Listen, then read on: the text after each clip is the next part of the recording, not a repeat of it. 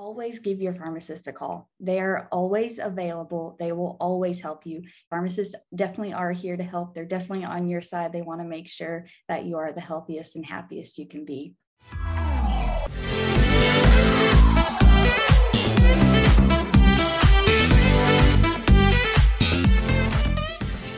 Hello, and welcome to the Not Your Type podcast, aimed to uplift and empower everyone in the diabetic community from supporters to professionals, and of course, those living with it. I'm your host, Alyssa Gothi, and welcome to our second episode of the Not Your Type podcast.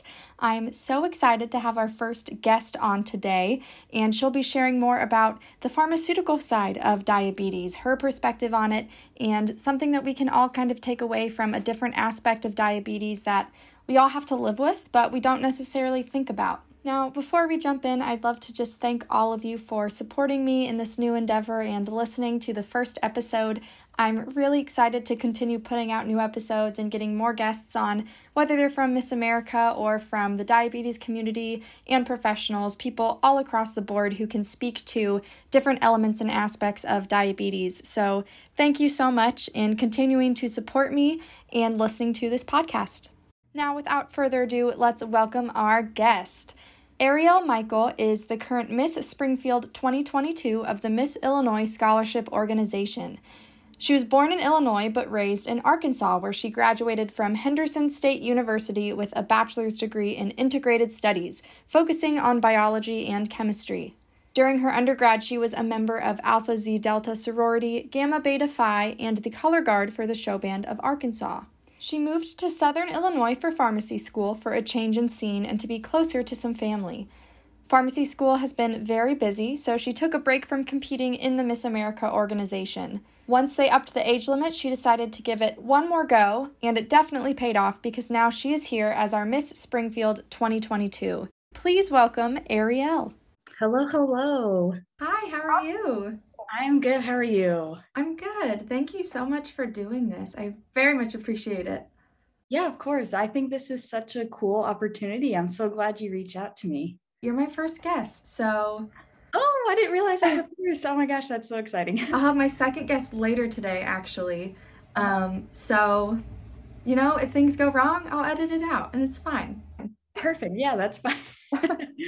so, tell me a little bit about yourself, you know, your background, your title, um, and your connection to type 1 diabetes. Yeah, so I'm Arielle. I am the current Miss Springfield of the Miss Illinois Scholarship Organization. Um, I'm actually from Arkansas. I was born in Illinois, but I grew up in Arkansas. Um, I went to high school, undergrad, and all that from Arkansas. I decided to move back to Illinois um, for pharmacy school. So I'm currently in pharmacy school. I'm actually about to graduate. Very exciting. Yeah. Um, yeah, I moved to get closer to family because I've, like I said, I was born in Illinois. So most of my family's up in Northern Illinois. Um, but yeah, and uh, my connection with type 1 di- diabetes, I don't necessarily have um, a personal connection. My uh, social impact initiative is uh, based around diabetes in general. Um, however, I didn't really want to stick to one type over the other. Um, being a pharmacy student, I do have education in both type 1 and 2 diabetes, um, but it's just definitely something that uh, affects a lot of people. And so, whenever using my platform, I don't want to exclude any type 1 diabetic people as well. Yeah. So, how did you get interested in diabetes? Was it through pharmacy school that it, you just took an interest in it, or what was that process kind of like? Right. Yeah. So, it definitely did stem from pharmacy school. Uh, throughout pharmacy school, we uh, go through and learn pretty much every disease state. Um, anything that is treated with medication, we know how uh, we, we learn about it. And so diabetes definitely is one that stuck with me because, like I said, so many people are affected by diabetes. I think it's it's over 30 million people in the U.S. have diabetes, and that does include type one as well.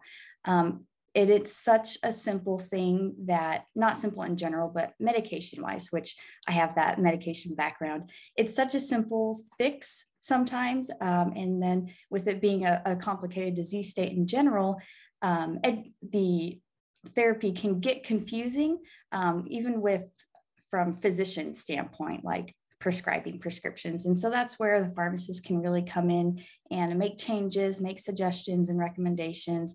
And it's something that I have often seen um, insulin dosed incorrectly or patients not starting on you know our first gold standard for medications um, it's something that i see often working in retail pharmacy and there's such quick easy fixes that a pharmacist can do and touch on and so i think it's so important that uh, people learn and know that pharmacists have a huge role in your therapy um, but also along the lines of people's education is um, unfortunately really low so the us's average literacy uh, for Americans is about an eighth grade reading level. So that's pretty low. And then when it comes to health literacy, it can be even lower. I think I've seen some reports as low as fourth grade literacy for health. Um, so it's definitely a huge, huge barrier for patients to understand, not just understand diabetes, but the medication, how it affects them, and other things that contribute to it. So I think it's so important that um, people are aware of diabetes and all the things that can contribute to a healthy lifestyle.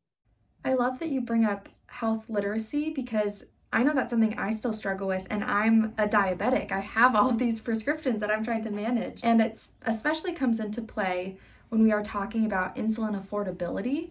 I think yeah. so many people are lacking that literacy and understanding, myself included, what all goes into that.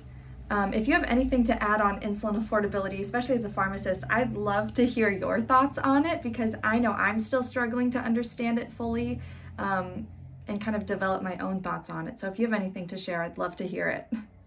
Yeah, of course. So, insulin affordability is a huge topic right now. Um, I'm sure you're well aware, but the House did just pass a bill to have a $35 monthly cap limit on insulin. And I think that is the greatest step in the, a good direction for affordability for anyone. Um, and now it just has to pass the Senate. Uh, so, and I think I've heard before that this bill has actually passed the House many times, but keeps getting shut down at the Senate. So I think it's really important that people are just, first of all, aware of this and in general, um, and then speak to senators and senates and let them know that this bill is important for so many people. And so it really, no one should have to, you know, decide between other medications, food, rent, anything like that against their life-saving insulin. Um, but there are other sources. I know a really common one that you've probably heard of yourself too, uh, GoodRx. It's not always the best, um, but then there's also the opportunity to uh, look into manufacturer coupons. Those can be really helpful, but I will say, unfortunately, they do. They're usually based, they're limited. So maybe a 30 day supply or up to they cover almost or just only so much of uh, the copay. I love that you bring up those solutions because I think a lot of people don't realize there are other solutions. It's, you know, you have to pay the full amount or you're just relying on what your insurance covers, which can be very little sometimes, unfortunately. So I really love that you bring up those alternatives because they can be truly life-saving because yeah. it's mm-hmm. insulin is not a choice. We cannot live without it, and people seem to overlook that too often. Mm-hmm. Um, and going back to the senators thing, in Iowa, my home state, um, I have also seen bills passed in the House for insulin caps and then die in the Senate. And it's so frustrating when I'm sharing my story and my connection to diabetes with senators, with representatives, and they say, We hear you. And then there's no action actually done about it. Have you spoken to any senators in either Arkansas or Illinois about this issue, or do you plan to? I have not yet, but yes, I do plan on it. Once I heard that it got passed in the House, I got so excited. So I'm definitely in the works of making plans to speak to them. Awesome. And I think coming from a pharmacist, that would be a really cool thing to do um, because personal stories go a long way, but so do professionals who understand the medication side of it that we don't always, as diabetics, understand. So, in terms of diabetes advocacy, what are some of the things you've done, whether it's education or working with organizations in Illinois or Arkansas, to advocate for type 1 diabetes and diabetes in general? My school actually holds a diabetes symposium uh, where we have a lot of uh, tables set up. We have students volunteer. We have registered dietitians and nutritionists come and um, it's open and free to the public. It's just a place to go and get some information, to get recommendations. And uh, the way that students are involved, uh, one thing that I did is I helped uh, facilitate patients to get those conversations, those one-on-one conversations with either the pharmacist or a nutritionist or anything like that. Um, but some other students took blood, blood pressure readings. Uh, they took A1C screenings and even foot exams because those are all really big down the line complications for diabetic patients that we want to catch firsthand. Um, I've also signed up recently to be an advocate for, for the ADA, that's the American Diabetes Association. It's actually really simple and anyone can do it. You just sign up uh, with an email and they just send you uh, updated information, news about diabetes, and anything within your area that's going on. Yeah, I'm also an advocate for the American Diabetes Association, and I was surprised how easy it was. You really just yeah. click a button and you get to be an official advocate for them and get all of their emails about the work they're doing, which is truly incredible. Um, they do a lot of great work for both type 1 and type 2 and all the other types of diabetes out there um, that often don't get enough focus, I would say. Do you primarily focus on a specific type of diabetes, or are there some that you are trying to learn more about? Um, I would say that I am I am primarily focusing on type 2 diabetes just because it's so much more common. Um, of all the diagnoses of diabetes, only 5% is type 1. So that's obviously where you know your platform comes in being so important uh, to advocate for those that 5% of people. Um, just based off of uh, relevance though, that is why I've more so stuck to type 2 diabetes. However, like I said, I definitely don't want to exclude type 1. Coming from someone who is not diabetic, what has been your role in the diabetes community, which is such a tight knit tight knit group of people? What has been your um, impression or role in that space as someone who isn't diabetic? Right. Yeah. And sometimes it can feel hard to fit in, or I feel like I don't know what I'm talking about because I haven't personally experienced it. Um, but I really just have to go back to my education about it. I'm, you know, pretty well educated in diabetes and mostly the management with uh, drugs. So I really just want to try and focus on um, getting those non-pharmacological so non-drug things uh, really imprinted on people's minds you know having a healthy diet and lifestyle because um, those can really contribute to worsening diabetes and having uh, further complications. Um, but yeah so it's really hard. I have to step back and be very uh, empathetic and listening to patients because i don't want to overstep i don't want to say something that i haven't experienced myself but they have so it can be difficult, but I really try to just, you know, hone in on my education. Definitely. And I know as a diabetic, it's really important and impactful, at least for me, when people who don't have diabetes join our community because we want those supporters. Our whole goal is to get everyone joined together to help us end this disease and help us find a cure because there isn't one. So right. I'm very appreciative of you that you are interested in the subject enough to actually do work for it because unfortunately, there are not a lot of people who would do that um, without having a personal connection. So mm-hmm. I think it's very admirable the work you're doing, and you clearly know what you're talking about based on the way our conversation is going today. So I don't think you have anything to worry about there. Thank you. In terms of future goals with your initiative, so in Miss America, we have a social impact initiative, which you touched on, um, which is like a service project that we focus on for the year. What are your future plans with that, whether you win the title of Miss Illinois or are continuing in this organization? Uh, just to bring awareness to it, I know um, a lot these days we're seeing more awareness and appreciation for other health disorders as well, especially mental health.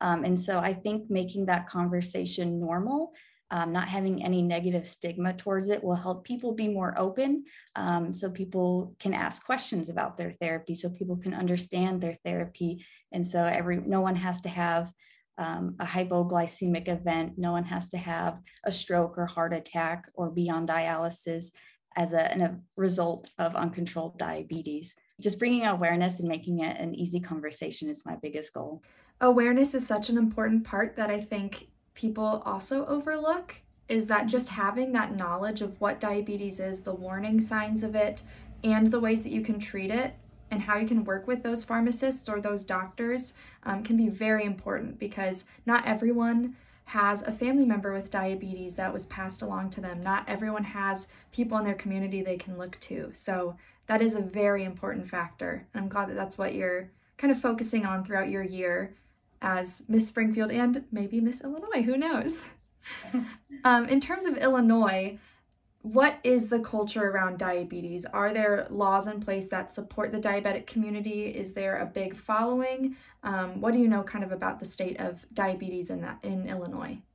And kind of going back to what I said earlier, the culture of diabetes and any health disorder in general, I think more things are becoming um, more known and are easier to talk about uh, with, you know, like I said, reducing any stigma with any kind of health disorder. Um, but I will say for just pharmacy in general within the state of Illinois, I believe other states are like this as well. Whenever there's a new prescription or even a change in a prescription, by law, we have to counsel a patient.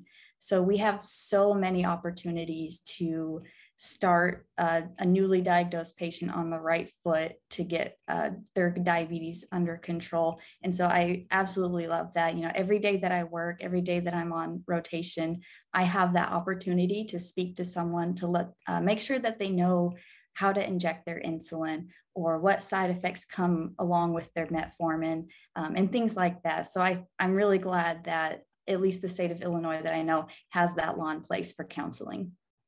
And often we see a lot of misdiagnoses with patients as well. Um, type 1 used to be known as juvenile diabetes, and often there are still plenty of doctors or physicians out there who will see a person's age, and if they're older than you know 30 they think oh it must be type 2 but that's not always the case. Do you see a lot of changes in prescription due to that? And how do you kind of handle that um, with the counseling and as a pharmacist yeah, so on the retail side of things, we don't see a lot of doctor notes. Um, so I don't think I can speak personally and say that I have seen that kind of uh, misdiagnosis.